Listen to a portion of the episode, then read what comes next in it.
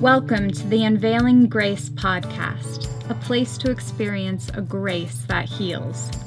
Allow this grace to take your life and your relationships to another level as it frees you from the weight of performance based religion. Enjoy another episode as Joel Groat and Lynn Wilder share encouraging stories and candid dialogue that can help you experience a grace that heals.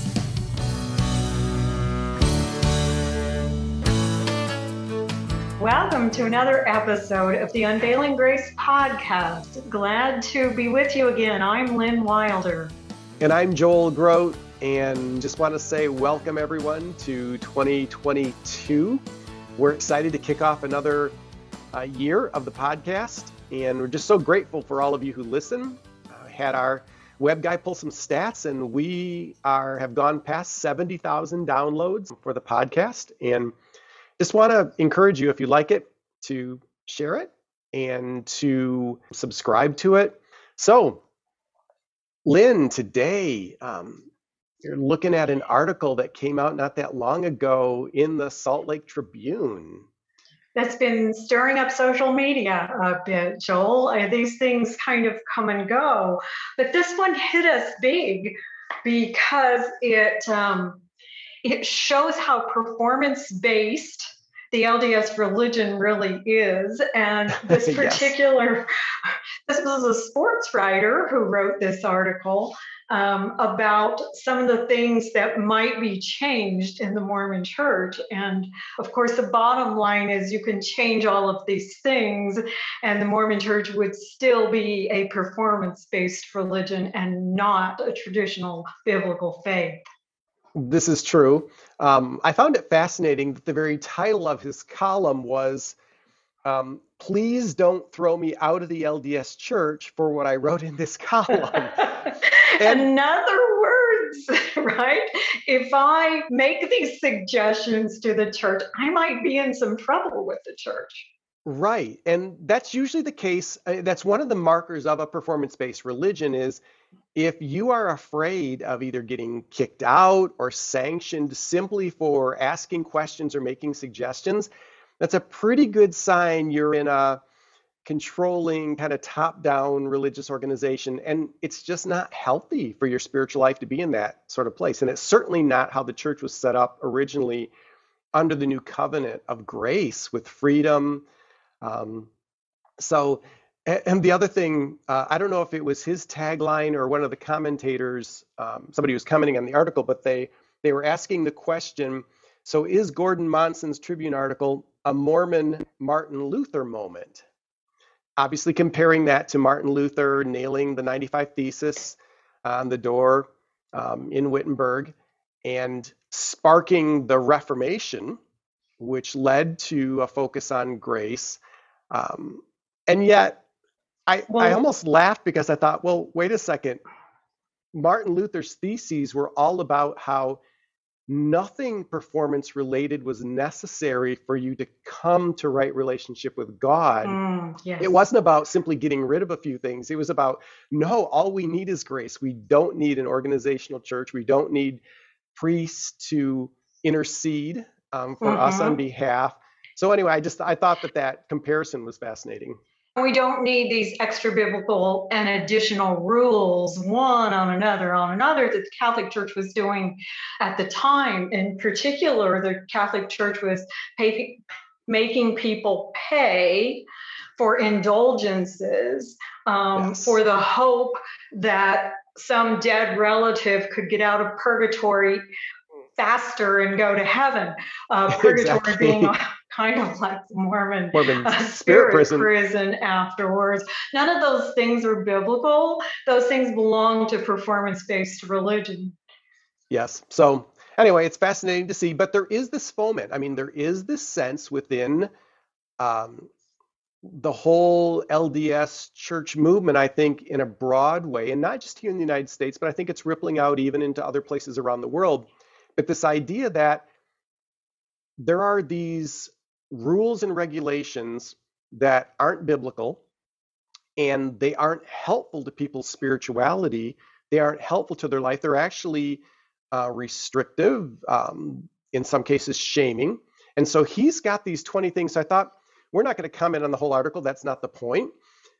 But we did want to bring up some of them just to say, mm-hmm. okay, so what's at the core of this within the LDS system? Why, you know, why do people feel that way? And then what's kind of the biblical response to that? And, you know, how should we kind of view it? So I didn't know if you had any favorites or anyone you wanted to start off with, but no, let's just start at the top, shall we? So the the first one he says that uh, the Mormon church needs to be a little more lenient about what people are allowed to do on Sunday, right? That you should be yes. able to play and work on Sunday, not just sit around in your Sunday best and read your scriptures all day long. Um, of course, in biblical Christianity, there are not those kind of Sabbath rules, right, Joel? Right. I mean, not that people don't hold them, but they're not something that's normative for everyone. And you and I have talked about this, I don't know if past podcasts, but we are even commenting off air the fact that within biblical Christianity, there are kind of like three levels of people making decisions on what's right and wrong, or even three levels of areas where Christians might differ.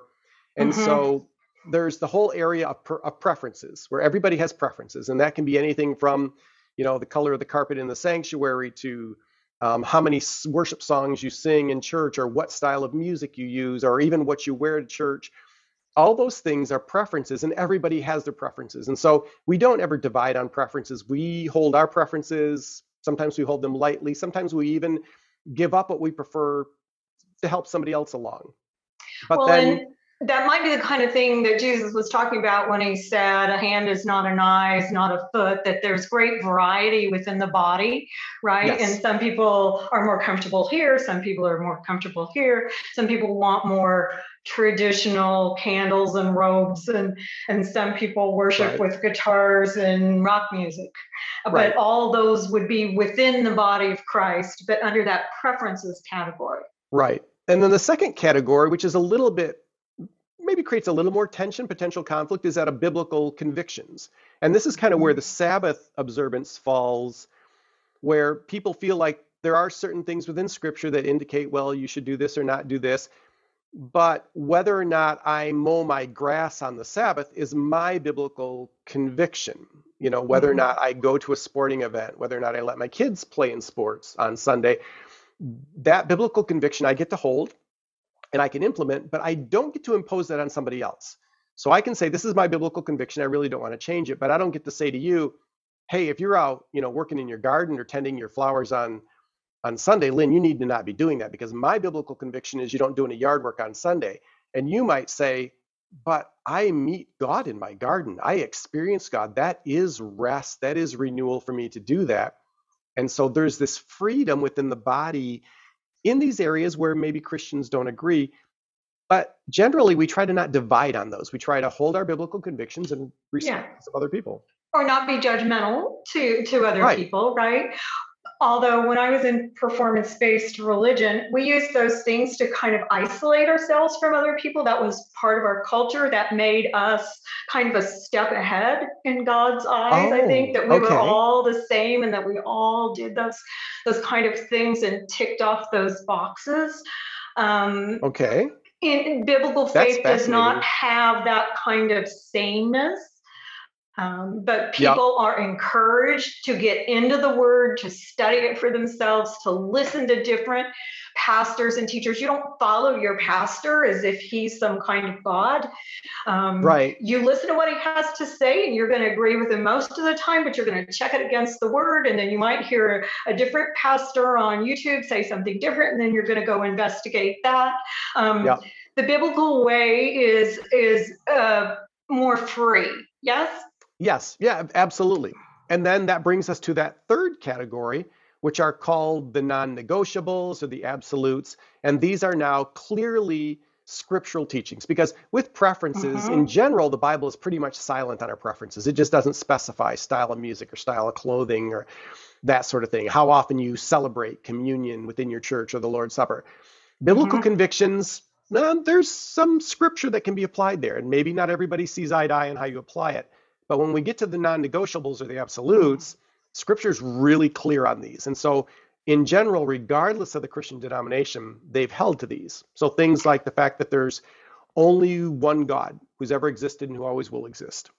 And he's triune. He exists as Father, Son, and Holy Spirit. That would be a non negotiable, meaning if you don't want to agree with that, then we're probably, we may accept you and love you as a person, but to accept you as part of the body, that's now kind of what defines the Christian faith traditionally and biblically which is one of the main things that that throws Mormonism out of traditional Christianity. This would be more than a billion people on the earth, Joel, yes. right? Or is it two billion or three billion that are Christian? Um, that all so you're talking about eastern orthodox and russian orthodox and catholic and evangelical and protestants. These are all people who are bible based believers and they have the same core beliefs and certainly the nature of god who god is where he came from um, what his characteristics are. That's one of those solid things that's non-negotiable Right. And then along with that is the whole idea of the authority of Scripture, the fact that the Bible is the revealed Word of God, it is reliable, and it, it is the only source of Scripture. Mm-hmm. Um, Not to be that, added to or taken away from.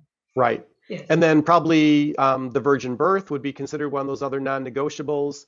Salvation by grace, the fact that the way we get into a right relationship with God is a gift that comes through faith in Christ. In other words, we trade all our sin for the perfect righteousness of, of Jesus, and, and that's a gift. It can never be earned or merited or deserved in any way. And so that whole idea of salvation by grace alone through faith alone um, is one of those non-negotiables um, in Scripture. So, and yet in the LDS faith, everything's non-negotiable all of those rules and regulations, they call them laws and ordinances, right? And things you have to do to get your temple recommend, those are non negotiable if you want to uh, please God and earn your way up. Right. And be in good standing within the LDS religious system. There's just, yeah, there's no room for, well, I don't and it kind of brings me to the one that that drew my attention, which was the whole word of wisdom thing, because I don't know if it was it was it was his second one. Make adherence to the word of wisdom optional, not mandatory. And again, this is something performance-based religions usually have. Um, whether it's food or drink observances, there are certain things where they say, you know, you can't eat this, you can't drink this, you can't take this. And biblical Christianity under the new covenant says, um, no, when Jesus in Mark, the Pharisees are they're kind of they're they're criticizing Jesus and the disciples because they're eating without doing the ceremonial hand washing that was required by the mm-hmm. the laws that have been imposed. And Jesus says, "Hey, don't you guys understand? It's not what goes into a person that makes them unclean. It's what comes out of the heart, you know." And he lists a number of things. And then Mark, the writer, makes the editorial comment in saying this, Jesus declared all foods clean. In other words, dietary food restrictions, they're no longer part of the new covenant. And this is, I mean, you see this throughout in the New Testament. Paul, in his writings, talk about, hey, some people want to eat everything, some people really want to restrict. We don't judge the weaker brother. But it's interesting that the person with the most restrictions is the one who's considered the weaker brother. Um, and there's times I think we invert that. Um, but so this whole idea of the word of wisdom, uh, making it optional, yeah, uh, that's how it is within biblical Christianity. So this is not something that biblical people make up or that leaders tell them is true. All of our truth comes from what's in the word.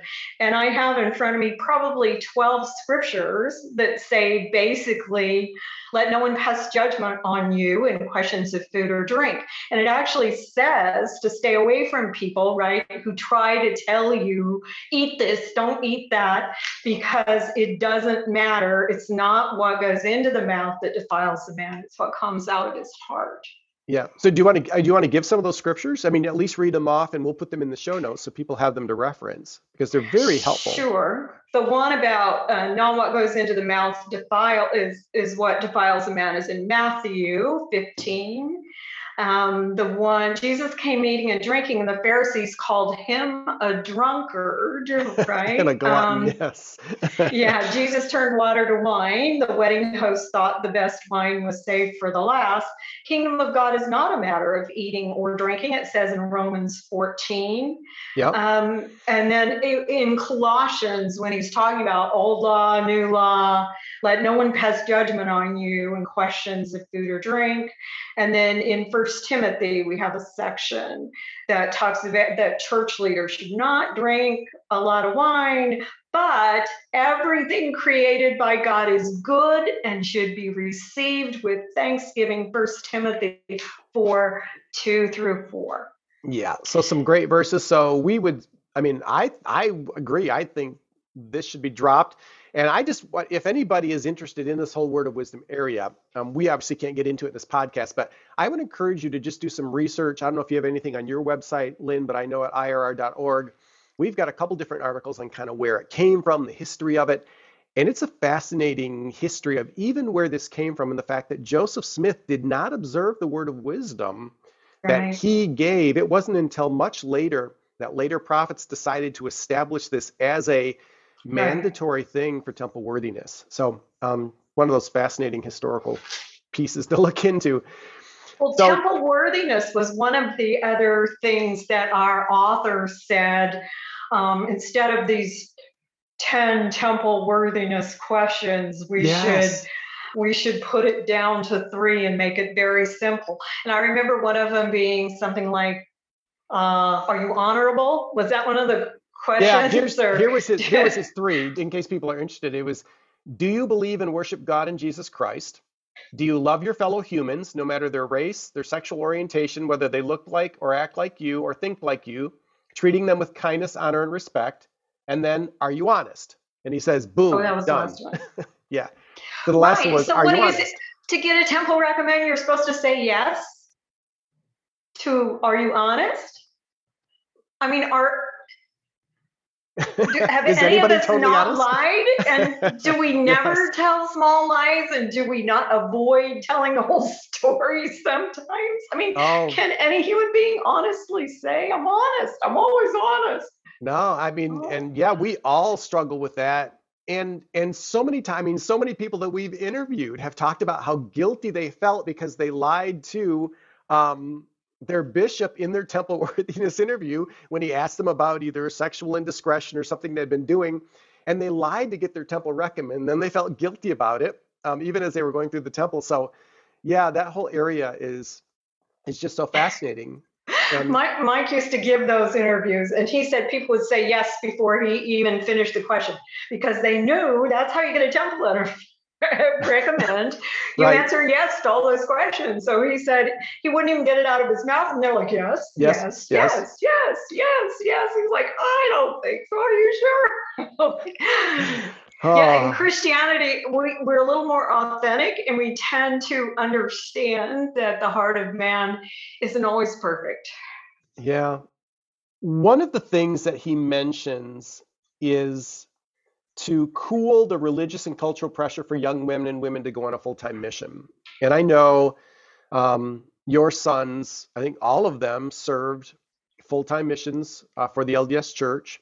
Um, obviously, Micah met Jesus on his mission, but mm-hmm. um, we know from their stories that for a lot of these men and women, young men and women, this is a time of great pressure, great anxiety, great stress. And there is this sense that if they want to measure up within the LDS system, if they want to progress in within the religious organization, even, then that serving that mission is an integral part to the whole system of showing that you are worthy, showing that you do measure up.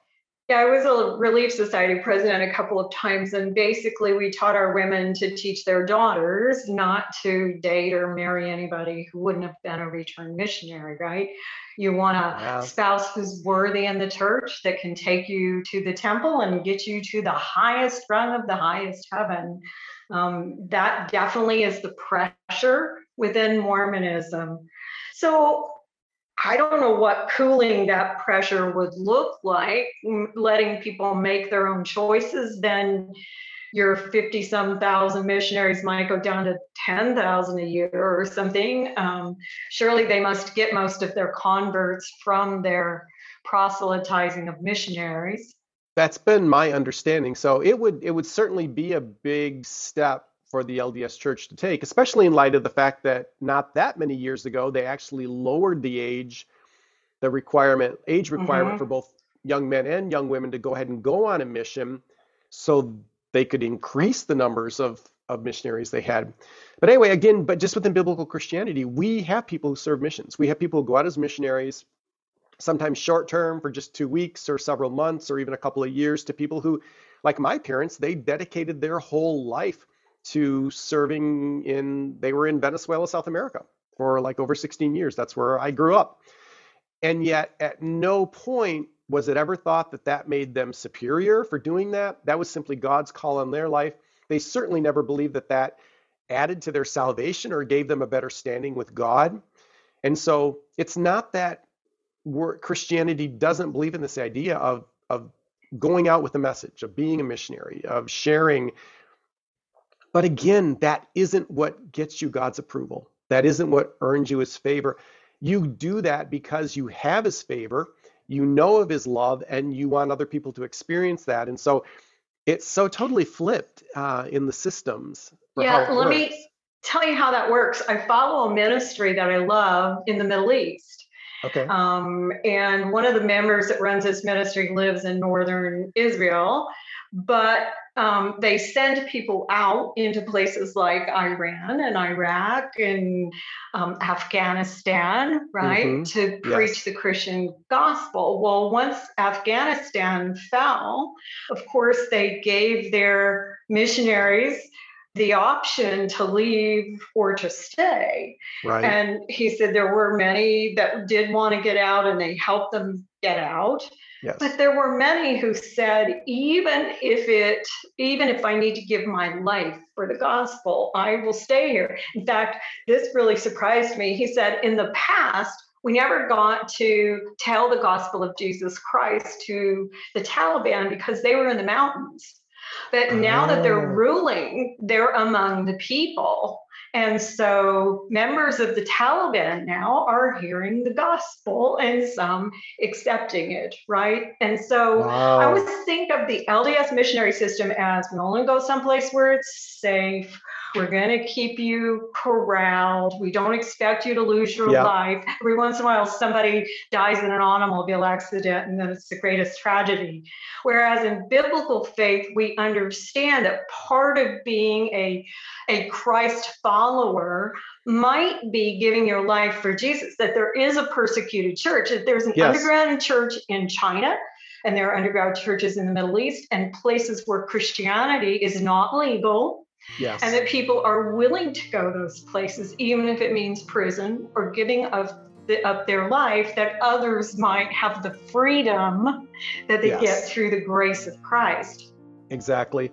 And within Christianity, and I and again I think I would love to do maybe a whole podcast on this, the whole concept of suffering is not something to be avoided within the Christian life. It's not something that you seek out you know, like masochistically, because you, but mm-hmm. Jesus said, if the master suffered, you or the disciples are going to suffer too. And Paul talks about, hey, every time I suffer for the gospel, I fill up, I add to the glory of Christ and the sufferings of Christ because I'm participating not only in the glory of his kingdom and the relationship, I get to participate in his sufferings. And so mm-hmm. suffering is seen as something that's honorable, something that we welcome when it comes because it ties us into that intimate relationship with Jesus, sometimes in ways that nothing else does. So, even that is something that is different from um, the LDS system, where so often any sort of suffering is seen as, as punishment or as retribution from God because somebody isn't living all the commandments or they're not measuring up or they're not worthy, and that's why they're suffering. And that's really not the New Testament model at all you probably heard me tell the story that at, when I was still LDS, but reading the Bible and my my eyes were being opened. I was on a plane next to someone and talking to them on my way back to Salt Lake, and they were they were going to uh, Denver, Colorado, I believe. And he was telling me about his ministry. Okay. And and he was telling me about the persecuted church and people that were kneeling on the sands having their heads cut off for Christ. I'd never heard of this as a Mormon. I, am sorry. This is not something that's glorified in Mormonism, certainly because, partly because Mormons would not believe that Christians have the true gospel, right? right. Um, but that's a whole different idea than trying to avoid that kind of suffering or believing that yeah. if you're doing all the right things and pleasing God, you're not going to be in that place of suffering. Um, that's yeah. quite that's quite a lie.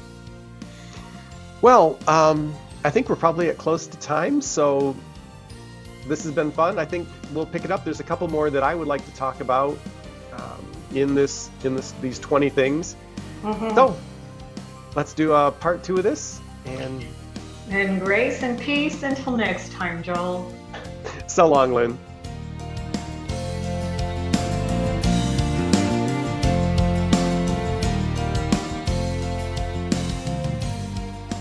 Thanks so much for listening to the Unveiling Grace podcast. You can find show notes and leave us your comments and questions at unveilinggracepodcast.com. We have an exciting announcement. Micah Wilder's new book, Passport to Heaven, is out, and for a donation of $20 or more to the podcast, we'll send it to you. It's the true story of a zealous Mormon missionary who discovers the Jesus he never knew. Just go to unveilinggracepodcast.com and click on the Micah's Book button to get yours. We appreciate your support of the Unveiling Grace podcast, where you can experience a grace that heals.